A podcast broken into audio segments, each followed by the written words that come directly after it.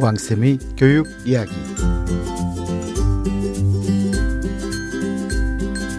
안녕하세요. 왕쌤 한한근입니다. 아, 요즘에 그 또 다시 이, 그 상담 주제로 많이 등장을 하는 게 아, 직균 교과 직균이냐 교과 직균이냐 아니면 학종이냐. 자, 이걸로 고민하시는 분들이 굉장히 많습니다. 아, 이거 굉장히 간단한 문제거든요. 사실 따지고 보면. 예. 이게 어떻게 되느냐 하면은요. 어, 딴 거 없습니다. 어, 교과 직균과 학종은 동시에 같이 넣을 겁니다. 예. 제가 앞서도 한번 설명 말씀을 드렸어요. 이게 어떻게 되냐면은요. 그 내년 트렌드는 요렇게 하면은 그 되게 좋습니다. 아, 수시 원서는 6장이고 어, 교과 직윤 학교장 추천서는 어, 학생별로 어, 2장에서 3장 정도가 배정될 것으로 저는 보고 있습니다. 물론 희망자들은 다 희망하는 대로 다 받을 수 있는 경우들도 있습니다. 최상위권 학생들 같은 경우는. 음, 근데 의외로, 의외로 어, 지방학교 같은 경우 있죠. 예, 그러니까 그 직윤 교과 같은 경우 추천서가 들어가야 되는데 아, 요번 2022학년도는 아, 요거는 거의 확실할 겁니다. 수도권 학교들과 지방 학교들, 어, 지방도 예를 들어서 뭐 대전, 대구, 부산, 광주 이런 그 거대 지방 도시들 말고 어 이제 시군 단위, 시군 단위의 고등학교들에서는요. 어, 학교장 추천서를 원하는 대로 아마 받아갈 수가 있을 겁니다. 성적하고 상관없이. 그러니까 뭐 어떤 학생은 아, 난 지균만 다섯 장 낼래, 지균만 네 장 낼래 이게 가능할 겁니다. 어, 근데 이제 수도권 학교라든지 이런 곳은 어떤 입시에 대한 전략을 충분히 세울 수 있는 여건들이기 때문에 아마 학교별로 많으면 세 장, 아, 뭐 보통 두 장 정도가 배정이 되지 않을까. 그러니까 어, 예를 들어서 어, 그 기준선에 신청을 하겠죠. 어, 기준선에 맞춰 가지고 어, 나는 뭐 고대 무슨 과를 쓰고 싶다. 뭐 연대 무슨 과를 쓰고 싶고 그다음에 뭐 경희대 어디를 쓰고 한양대 어디를 쓰고 뭐 이런 식으로 희망하는 대학과 학과를 쭉 적어서 내면 적어서 낸 학생들의 성적 순서대로 추천서를 발급을 해주는 겁니다. 어, 그렇다 보니까 어, 이제 만약에 지원자가 많지 않을 경우는 지원자가 많지 않을 경우 상위권 학교 상위권 내신 성적을 갖고 있는 학생들은요. 어, 만약에 이제 장수 제한을 안 한다 그러면 여러 장을 받을 수가 있게 될 겁니다. 근데 사실 그 경기도 지역만 해도요. 어, 이런 상황들이 좀 벌어질 것 같기는 합니다. 뭐 어차피 우리 학교에서는 음, 직윤으로 합격할 사, 아, 교과 전용으로 합격할 학생들이 별로 없어. 어, 그러니까 뭐, 신, 뭐 희망자들은 다 줄게 뭐 이렇게 하는 학교들이 의외로 경기도 변두리 도시들 있죠. 한 5, 60만 명 정도 되는 경기도 외곽 도시에서는 꽤 많을 겁니다. 그런 학교들이. 의외로 그 수시 준비가 제대로 안, 아, 이게 수시 준비 안 된다는 얘기는 결국 입시 준비가 제대로 안 되는 고등학교들인데요. 하위권 고등학교들 중에서 어, 그러니까 입시 준비 자체를 학교 차원에서 아예 신경을 안 쓰는 학교들이 있습니다. 이게 아 이거 어떻게 그런 일이 있을 수가 있지라고 말씀하시는 분들이 많겠죠. 근데 실제로 그런 학교도 굉장히 많습니다. 제가 보기에는 그 수도권, 수도권, 서울 경기의 변두리 지역의 학생들 중에 학교들 중에서 한 3분의 1 정도 되는 학교들은요. 이렇게 입시 준비 자체가 안 되는 학교들이 되게 많습니다.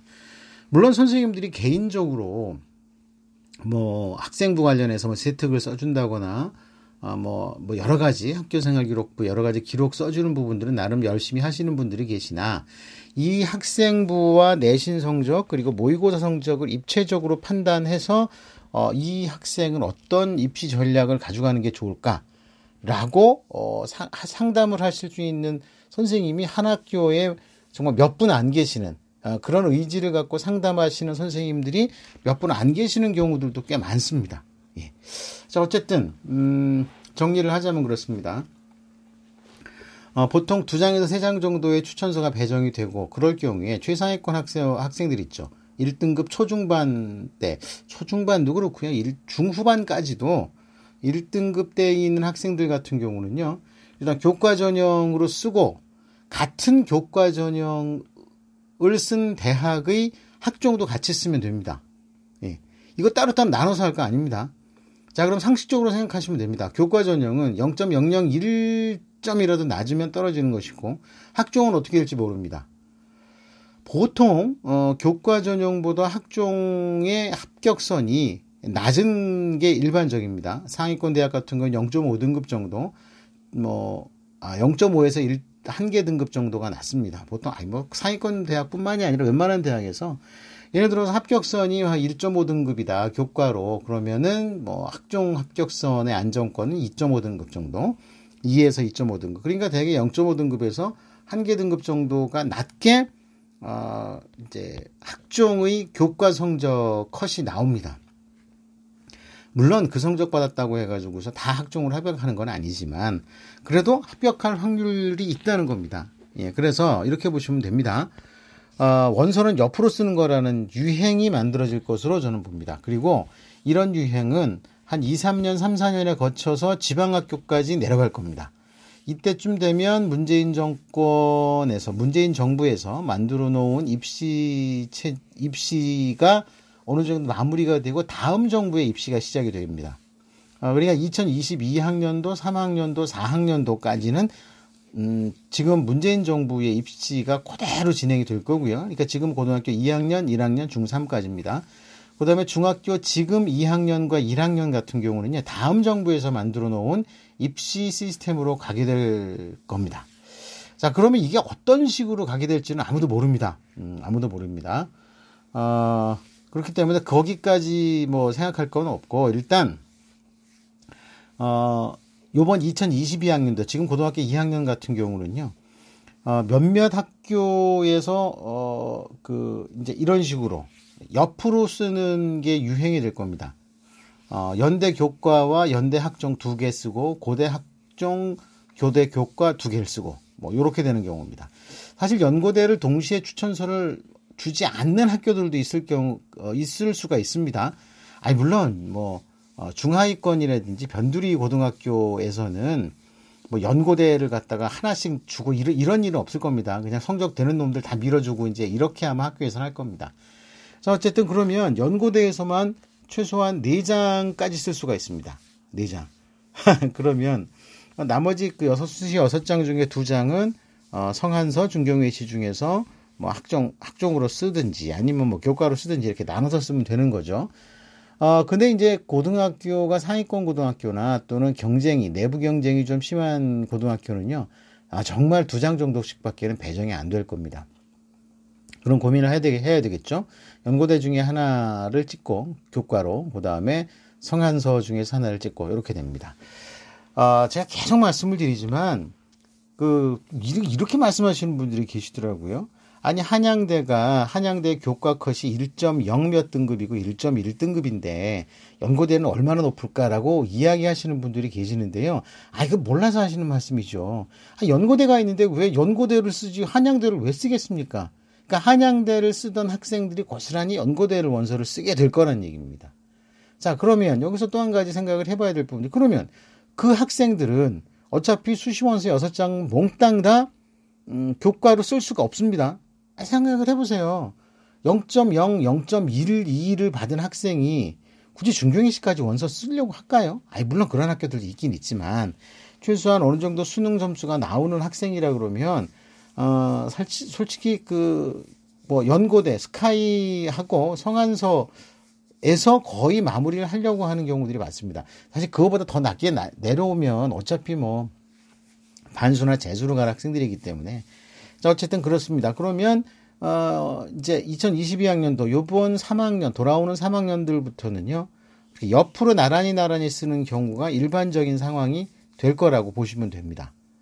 아, 요게 상당히 주목할 만한 지점이라고 어, 보시면 됩니다. 그래서 결론적으로 말씀을 드리면 어, 교과 추천 직윤을 쓸 거냐, 학종을 쓸 거냐, 그 두 개 다 쓰면 됩니다. 예를 들어서 뭐 연세대학교 행정학과를 아, 교과로도 쓰고 학종으로 쓰고 그럼 돼요. 그러면 교과는요, 솔직히, 아, 교과를 무슨 학과를 따집니까? 그쵸? 합격 가능성이 높은 학과를 쓰고, 학종은 내가 가고 싶고 준비한 학과를 쓰는 겁니다. 그러니까 교과까지도 내 전공 진로를 따지고 막 이럴 필요 없습니다. 아이 물론 그래도 뭐 연 연 뭐 스카이가 아니라 어느 대학을 가도 학과의 적성이 맞아야 된다. 그게 교육적으로 맞다. 아이 그럼 그렇게 쓰시는 게 맞죠. 그런 분들까지도 제가 이렇게 합격을 위주로 해가지고 원서를 쓰란 말씀을 드리는 건 전혀 아니고요. 일반적으로 그런 분들이 상대적으로 좀 많다. 아, 스카이를 쓰는데 굳이 학과에 연연할 필요는 없다. 뭐 이런 이야기입니다. 물론 성적이 좋은데 굳이 억지로 낮춰가지고 뭐 이럴 건 없습니다. 어, 수능을 봐도 뭐 99 합계 영어를 뺀 어, 그 국수탐 합계 평균이 뭐 90, 99를 막 넘어가는 이런 학생한테 아니 굳이 뭐뭐 뭐 합격을 목표로 해가지고서 정말 비선호 학과를 갖다 쓰라고 아 이런 건 전혀 아니죠. 그런 건 전혀 아니고 자 어쨌든 이렇게 원서를 쓰는 부분들이 상당히 의미가 있다는 겁니다. 그런데 자 제가 이렇게 말씀을 드리면 또 많은 분들이 그렇게 생각하시잖아요. 아 그러면 교과만 잘하면 된다. 아니 상식적으로 생각을 하시라는 얘기입니다. 교과로 원서를 쓰고 그렇죠? 교과로 원서 쓰고 교과 0.001이라도 떨어질 수가 있으니 안전판으로 학종을 준비하라는 얘기입니다. 학종 준비가 이제 어렵지가 않잖아요. 옛날처럼 무슨 뭐 어마어마하게 뭐, 뭐 대단한 논문을 쓰고 뭐, 어, 학교 밖에 나와가지고서 무슨 병원, 그 병원 봉사활동을 200시간을 하고 뭐 이런 사례들 있지 않습니까? 어, 며칠 전에, 며칠 전에 그 유 퀴즈 온 더 블럭이라는 유재석 씨가 진행하는 그 프로그램에 그 의대 여섯 개를 합격한 경기과고 학생이 나와가지고서 뭐, 뭐 그런 얘기를 했다고 그러더라고요. 아이고 정말 부, 아이고 참 그 좀 문제가 좀 있었던 겁니다. 솔직히 그 영재고는요. 아니 국가에서 모든 예산을 갖다 다 대고 정말 엄청난 1인당 그 교육비가요. 어 웬만한 그 상위권 대학을 뺨치게 교육비가 투자가 됩니다. 그래가지고 아이 물론 뭐 의사가 되는 거 좋죠. 좋은데 굳이 그런 학생이 굳이 경기고등학교까지 가가지고서 의사를 그 여섯 개씩 한꺼번에 합격하고, 아, 그거는 좀 아닌 것 같아요. 예. 어쨌든 이건 공정하지 못하다. 예, 뭐 요즘에 공정이 화두 아닙니까? 뭐 공부 잘하면 공정이다 그러는데, 그 남의 기회를 뺏어간 거죠. 그렇게 하면 안 되죠. 예. 자, 어쨌든 간에, 거기서 얘기하는 것처럼 그렇게 어마어마한 실적이 없어도 된다니까요. 지금 코로나예요, 코로나. 그 학생이 나온 경기 과거까지도, 그런 학교들까지도 어, 지금 딱히 학생부에 쓸 내용이 만만치가 않아가지고요. 굉장히 고민하고 있는 상황임들입니다. 그러니까 학종 준비하기가 올해처럼 정말 쉬운 한 해가 또 있을까 싶습니다. 그래서 의외로 역설적으로 어, 2020학년도죠. 2020학년도의 학생부는요. 상당히 학생부가 멋지게 상대적으로 차별화가 돼서 비교 우위를 갖는 학생부를 만드는 것이 상대적으로 굉장히 이, 좋았다. 이렇게 보시면 됩니다. 예. 만드는, 만드는 그 기가 훨씬 수월했다. 이렇게 보시면 됩니다. 어떤 분들 그렇게 말씀하시잖아요. 아, 이거 학생부 만들기 너무 어렵다. 아무것도 안 했다. 아니, 남들 아무것도 안 했으니까 뭐라도 하면 그게 차별화라는 거죠. 그러니까 기본적으로 상대적인 우위라는 부분들에 대해서 잘 이해나 인식을 못하고 있는 학부모님이나 학생들이 그렇게 생각을 하시는 겁니다. 간단해요. 입시는 남들이 99점 맞을 때 100점 맞으면 되고요. 남들이 15점 맞을 때 16점 맞으면 이기는 겁니다. 상대평가가 그런 겁니다.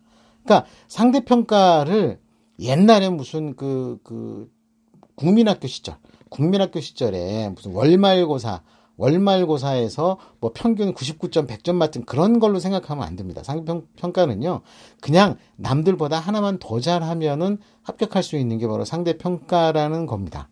예. 지금의 대한민국 입시 체제가 뭐 지금뿐만이 아니고 역대 대한민국의 입시 체제는 상대평가였습니다. 이것만 잘 아시면 됩니다. 아니 그 아니 코로나19 뭐가 문제냐는 얘기죠. 코로나19 다들 아무것도 안 했어. 제가 늘 말씀드리잖아. 아, 아무것도 안 했어. 아, 큰일이다. 아니 그러면 다들 뭐든지 막 할 수 있는 그런 환경이 되면 우리 애가 자동으로 그렇게 만들어지는 거 아니잖아요. 근데 이걸 착각하시는 거예요. 뭔가 만들기 좋다. 상황이 좋다. 그러면 어떤 얘기가 나오냐면요. 아, 남들은 뭐, 뭐 병원 봉사활동 200시간인데, 아, 나는 어디 가서 우리 애는 봉사활동 할 시간도 없고, 뭐 부모 찬스를 가져야 된다 그러는데, 아니, 지금 같은 코로나 19는요, 부모 찬스고, 뭐, 뭐 교수 찬스고, 뭐, 할아버지 찬수고 나발이고 간에 아무도 못 한다니까요. 이게 난 거 아니에요, 이게? 그러면 걔네들은 뭔가 딴 걸 할까요? 못 해요. 그러면 공부라는 과정에서 문제 하나만 더 맞춰주면 최소한 한 과목이나 두 과목을 그런 경쟁자들을 앞서갈 수 있다는 거니까요. 자, 이렇게 되면, 자, 정리를 하면 이렇게 된 겁니다. 직윤으로 쓰고요. 직윤으로 쓰고 교과 성적에 최선을 다해서 노력을 하는 겁니다. 그게 1등급이 됐던, 2등급이 됐던, 3등급이 됐던 상관이 없습니다. 그쵸? 그래서 그렇게 해놓고 학종은 옆으로 가는 겁니다. 자, 일단 최상위권 1, 1등급 초중반까지는 옆으로 가고요. 아, 1등급 후반에서 2등급 초반까지는 일단 1등급 초중반에 쓰는 아래 학교를 써야 되겠죠. 그쵸? 성한서 중경예시를 교과로 쓰고 그다음 학종은 스카이와 성한서를 쓰는 겁니다. 아, 이 말을 정말 이해 못 하시는 분들이 이렇게 많은지 모르겠어요. 1, 1등급 초중반은 어떻게 한다? 옆으로 쓰는 겁니다.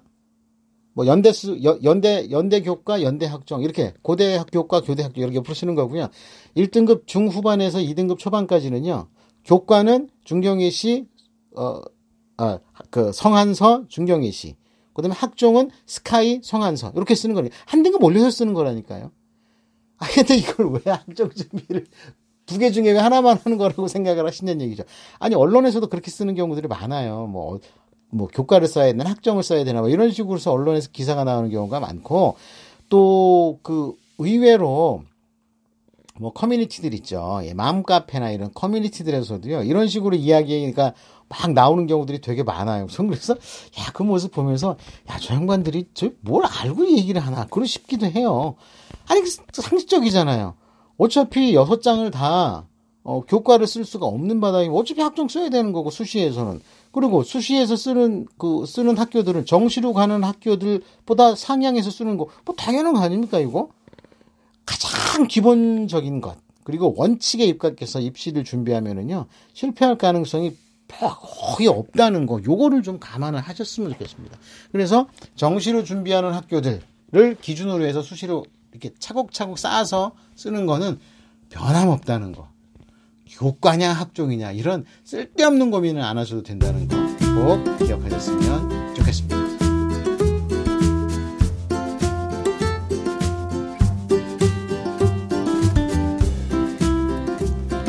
자, 아, 뭐 이렇게 뭐제 방송은 매일 방송이다 보니까 이렇게 중복 주제로 몇 번씩 말씀드린 경우들이 있습니다. 아, 그 인기 있는 요즘의 트렌디한 학과들 중에서 어, 학과들은 대부분 자연 계열에 있죠. 예, 인공지능, 빅데이터 뭐 이런 것들. 아, 그런데 이제 그런 학과들 중에서 인문 계열에서도 뽑는 그 학과들이 있습니다. 대표적으로요. 어, 성균관대 글로벌 융합 학부에 data science 전공, 인공지능 융합 전공, culture and technology 융합 전공. 아, culture and technology 융합 그러면은 그 서강대의 art and technology가 생각나죠. 예. 비슷한 겁니다. 예. 그 다음에 한양대 intelligence computing 학부에 data science 학과하고 뇌심리학과가 있습니다. 아, 그런데, 아, 융, 아, 인하대도 있군요. 인하대의 인공지능학과, data science 학과, smart mobility 공학과, design technology 학과. 자, 여기의 학과들은요, 인문계와 자연계를 통합해서 뽑습니다. 아, 너무 상향이라고요? 어쩔 수 없죠. 아니, 어쨌든 인기 있는 학과예요. 인기 있는 학과들이고요. 아, 그래서 이 학과들을, 이 학과들을 그 모아서 뽑는데, 아, 일단 이렇게 보시면 됩니다. 아, 성대, 한양대, 인하대에 지금 말씀드린 이 학과들은 모두 학종은 기본적으로 다 뽑습니다. 그 다음에 그, 그 한양대, 인텔리전스 컴퓨터 컴퓨팅 학부에서는요, 교과도 뽑습니다. 그리고 인하대와, 인하대와 한양대에서는 정시도 뽑습니다. 자, 어쨌든 이 학과들에서는요, 그 융합으로 뽑습니다. 아, 그래서 인문학을 공부를 하지만, 인문학을 공부, 인문 사회 계열로, 어, 이제 사탐을 갖다 선택을 한 학생들도 지원이 가능합니다. 그러면, 그 아무래도 아무래도 이런 학과를 지원하려면 그래도 수학 관련된 과목을 공부를 하는 것이 좋겠죠. 네. 그리고 만약에 진로 과목 있죠. 진로 과목에서 진로 과목에서 의외로 그 인문계열 학과 학생들에게도 개설되어 있는 뭐 프로그래밍이라든 관련된 학과를 개설을 한 학교들이 있습니다. 그러면 2학년이나 3학년 때 이런 과목을 진로 과목으로 이수하는 것도 좋습니다. 진로 과목은 어떻게 된다? 그렇죠. ABC 절대평가를 합니다. 아, 그리고 또 그런 학과들은요, 세특을 선생님들이 굉장히 신경 써서 써줍니다. 그러면 꿩 먹고 알 먹고를 할 수가 있다는 거죠. 자, 그 다음에 이제 IT 쪽으로 그 뭐 데이터, 인공지능, 모빌리티, 뭐 뇌, 뭐 이런 학과들도 있지만, 아, 지금 또 한 가지 학과는요, 그 경영과 미디어와 융합되어 있는 학과들. 어, 앞서 말씀드린 제 그 서강대의 media and entertainment art and technology 글로벌 한국 신문방송 성균관대 글로벌 경제 글로벌 경영 이화여대 융합 콘텐츠 외대 융합 인재학부 이런 데가 종합해서 종합해서 모두 어 인문 그 쪽 인문 쪽 전공한 학교 아, 학생들이나 전공이 아니라 수어 어, 수강을 한 그렇죠 사탐 과목을 수강한 학생들도 통합 선발을 합니다. 그러니까 어, 서강대, 성대, 이화여대 또 경영 계열과 또그그 미디어나 아트 뭐 이런 것도 융합된 학과이기 때문에 이런 학과들은 절대적으로 어좀 음, 이제 자연 계열과 아, 인문 사회 계열이 융합된 학과라는 것 갖다가 알고 준비를 했으면 좋겠습니다. 자, 물론 지금 고3 올라가는 학생들에게는 조금 애매한 지점이 있긴 합니다. 그렇지만 우리 다른 걸로 또 생각을 해보면 그쵸? 다른 부분으로 생각을 해보면 그 지금 고등학교 1학년에서 2학년 올라간 학생들에게는 절호의 기회가 됩니다. 그럼 이거 정말 이런 전공 부분들과 관련해서는요, 어, 요즘처럼, 요즘처럼 그, 뭐, 비대면 수업을 하거나 할 때 할 게 정말 많습니다. 할 게 정말 많습니다. 생각보다 예를 들어서 코로나 관련되는 그 어떤 그 데이터를 갖다가 땡겨와 가지고요. API라고 하죠. 공공 데이터를 갖다 땡겨와 가지고 자기 나름대로 어떤 프로그램 짜는 거 이거 생각보다 쉽습니다. 예. 네, 생각보다 쉽습니다. 아니 뭐 솔직히 그 정도 하나 만들어 가지고요. 그거 가지고 뭐 엄청나게 화제가 되고 아니 그런 건 이미 지나갔고요. 나름대로 그런 시도를 해 봤다는 게 굉장히 의미가 있는데 만약에 그거를 사탐 과목을 공부한 학생이 동아리 활동이라든지 또는 진로 활동을 이런 거 했다 그러면은 오 대학에서 앞서 말씀드린 이런 최상위권의 명문 대학에서 데려가고 싶은 1번 학생이 될 겁니다. 상대, 그리고, 그러면요. 앞서 말씀드렸죠. 내신 성적 얼마? 아, 뭐 수능으로 하면 97, 98% 나와야 돼요. 100분이. 이거 어마어마한 거면 1등급 3개 나와야 된다는 겁니다. 아, 4개, 4개 과목들 중에서. 그런데 내신 2등급 초중반까지도 합격자가 나옵니다. 아, 일반고에서 나온다니까요. 오해하지 마세요. 아, 요번에도 그렇게 많이 갔다니까요. 예. 자, 그렇게 오히려, 오히려 이런 그 코로나 학기나 이런 때를 절대적으로 기회로 만드는 게 아주 중요하고요. 그걸 언제 만드느냐? 이번 겨울방학 때 준비를 하시란 얘기예요. 와, 정말 답답한 거예요. 이런 거 미리 겨울방학 때 준비를 딱 해놓고, 그 다음에 계약을 해서 학교 가면 어차피 아무것도 못해요. 결과물만 나오면 된다고 이 말씀을 드렸잖아요. 요번에 학생부 만들면서 못 느끼셨어요? 학생부를 마감하고 만들면서 다 준비되어 있는 것을 학생들이나 친구들한테 한번 슬쩍 공개를 하고 같이 공유를 해서 그것을 나의 실적이나 경력으로 아, 생각을 해보세요. 꼭 동아리 활동만 있는 거 아니에요. 학급 활동도 있어요. 학급에서 뭐 이런 거 이런 걸 친구들하고 같이 해보는 것도 되고요. 그 다음에 또 수업과 관련해가지고서 선생님 이런 거 했어요. 이래도 되고, 요번에 그렇게 해가지고 학생부를 너무나도 멋있게 만들었던 학생이 한둘이 아닙니다.